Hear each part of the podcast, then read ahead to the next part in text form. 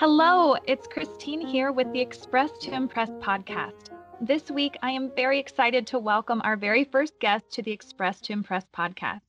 I am joined by Allison Plumberg, founder of Rooted Accents Solutions for Accent Modification. Allison has a Master of Science degree in Speech Language Pathology from Arizona State University and has provided speech therapy services and accent modification coaching to students and professionals worldwide.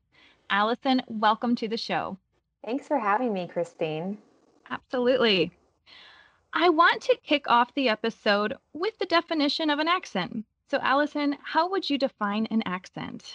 Well, simply put, an accent describes the way you sound when you speak. And accents are built on a set of rules that determine the sounds and the patterns of your speech.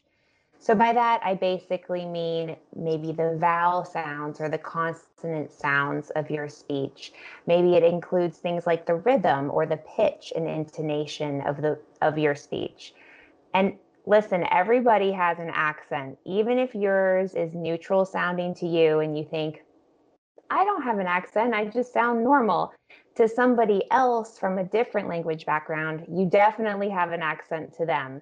So I have what we call the general American English accent. And even this accent has so many different variations.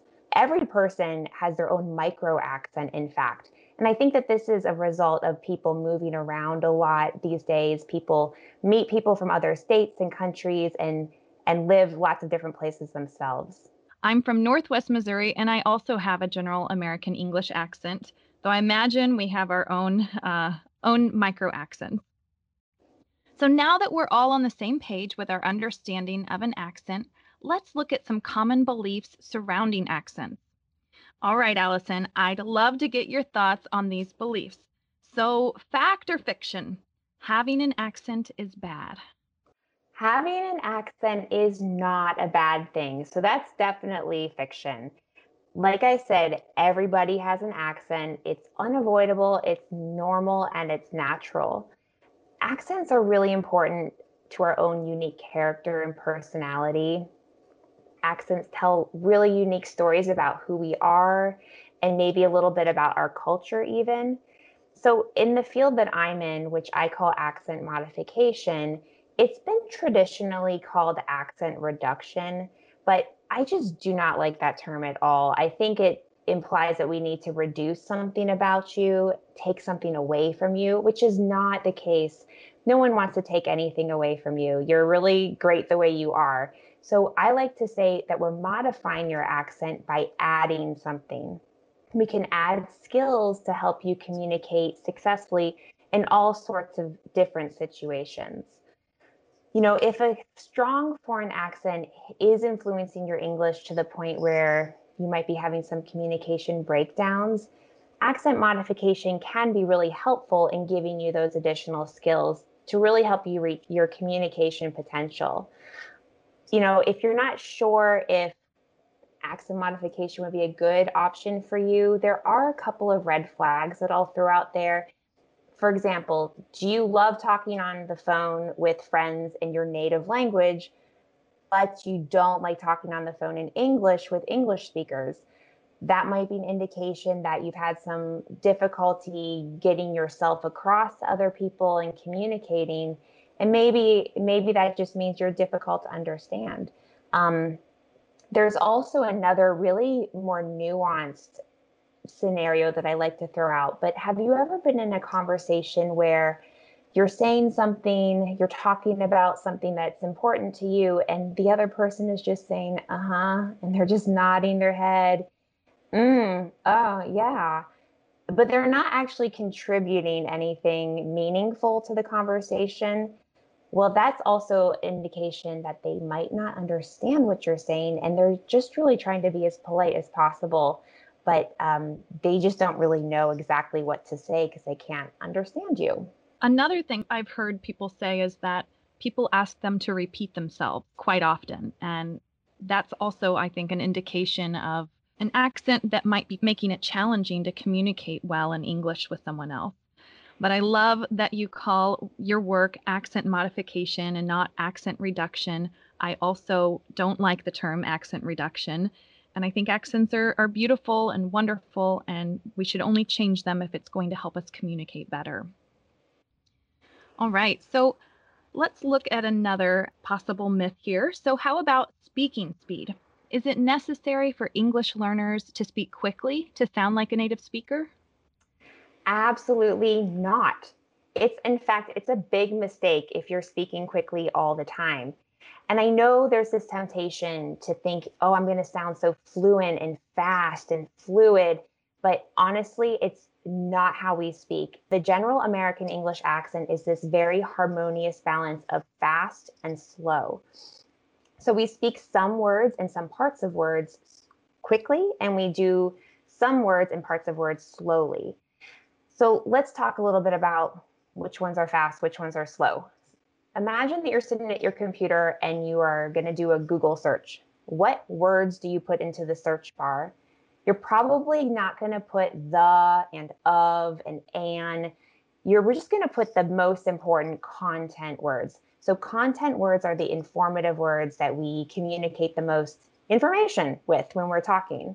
So, we're going to draw out these content words and we're going to really give a little bit extra stress and emphasis on these words. On the other hand, function words are those words that are really short. They are more grammatical structures that we just have to have in order to be grammatically sound and correct.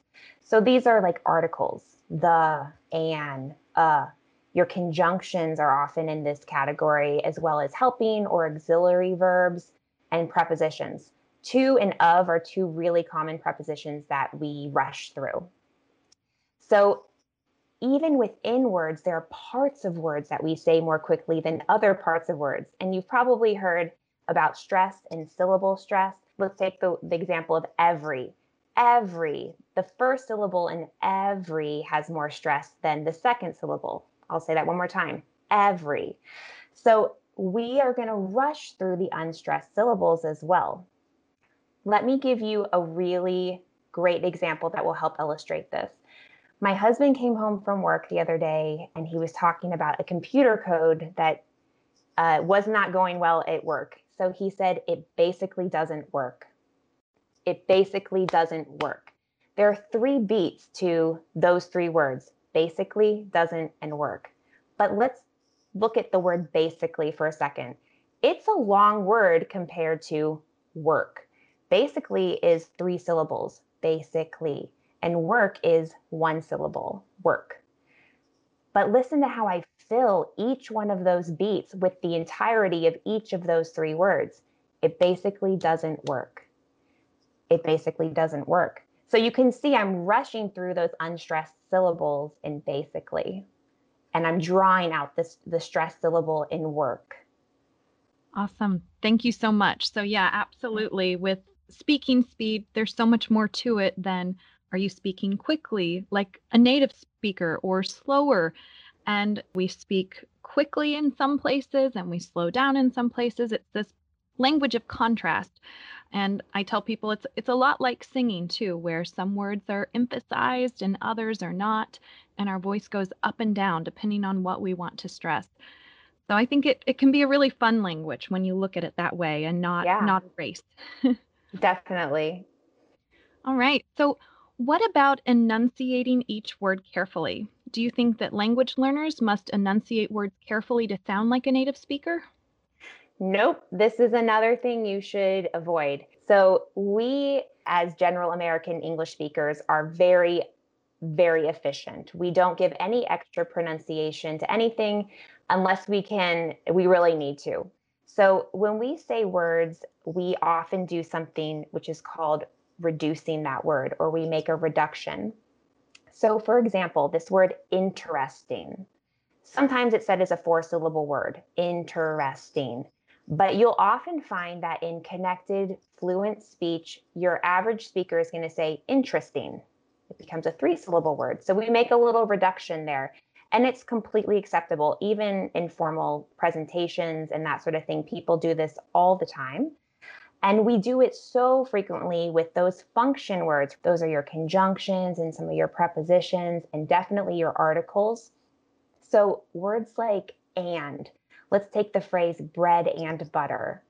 I'm not going to go around saying, I want some bread and butter. I'm going to say, I want some bread and butter. Bread and butter.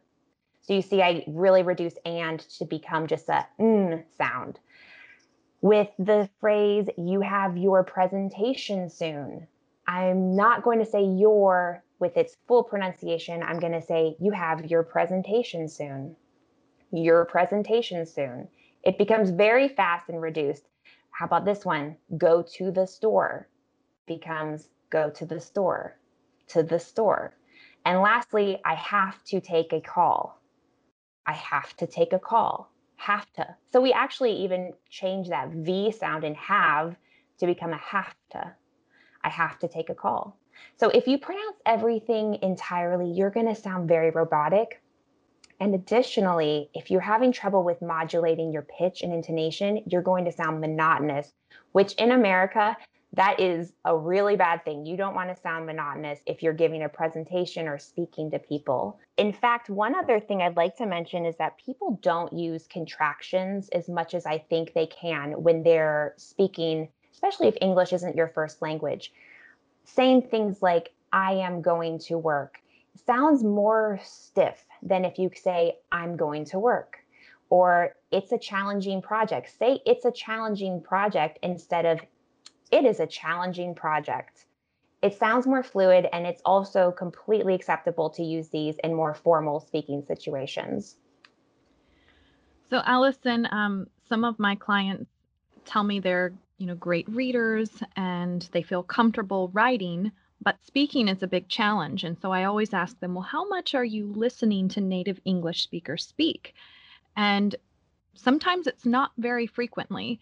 And I always encourage them to read less and listen to more native English speakers speak. Yes. Because if they are pronouncing words individually or making some of these mistakes as they are reading, that's reinforcing bad habits. But if they are learning by hearing how native speakers actually speak the language, which is quite nuanced as as we've talked about today, I think that can be more helpful for them. Would you agree on that? Is that good advice to steer them away from reading and, and listening to more native speakers? Absolutely. We're going to talk about a couple of resources later in this podcast, and all of them involve listening to speakers. That is the most important thing you can do is listen and get that input. Awesome. Great. okay, so that's right. All of these beliefs about accents are wrong. They are myths. Nothing could be further from the truth. So thank you, Allison, for busting them today.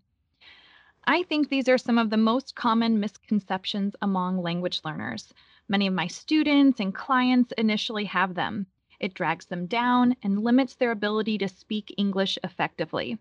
But once they let go of these beliefs, their attitude towards speaking English changes. They're more hopeful and optimistic. Speaking English effectively suddenly seems within their grasp.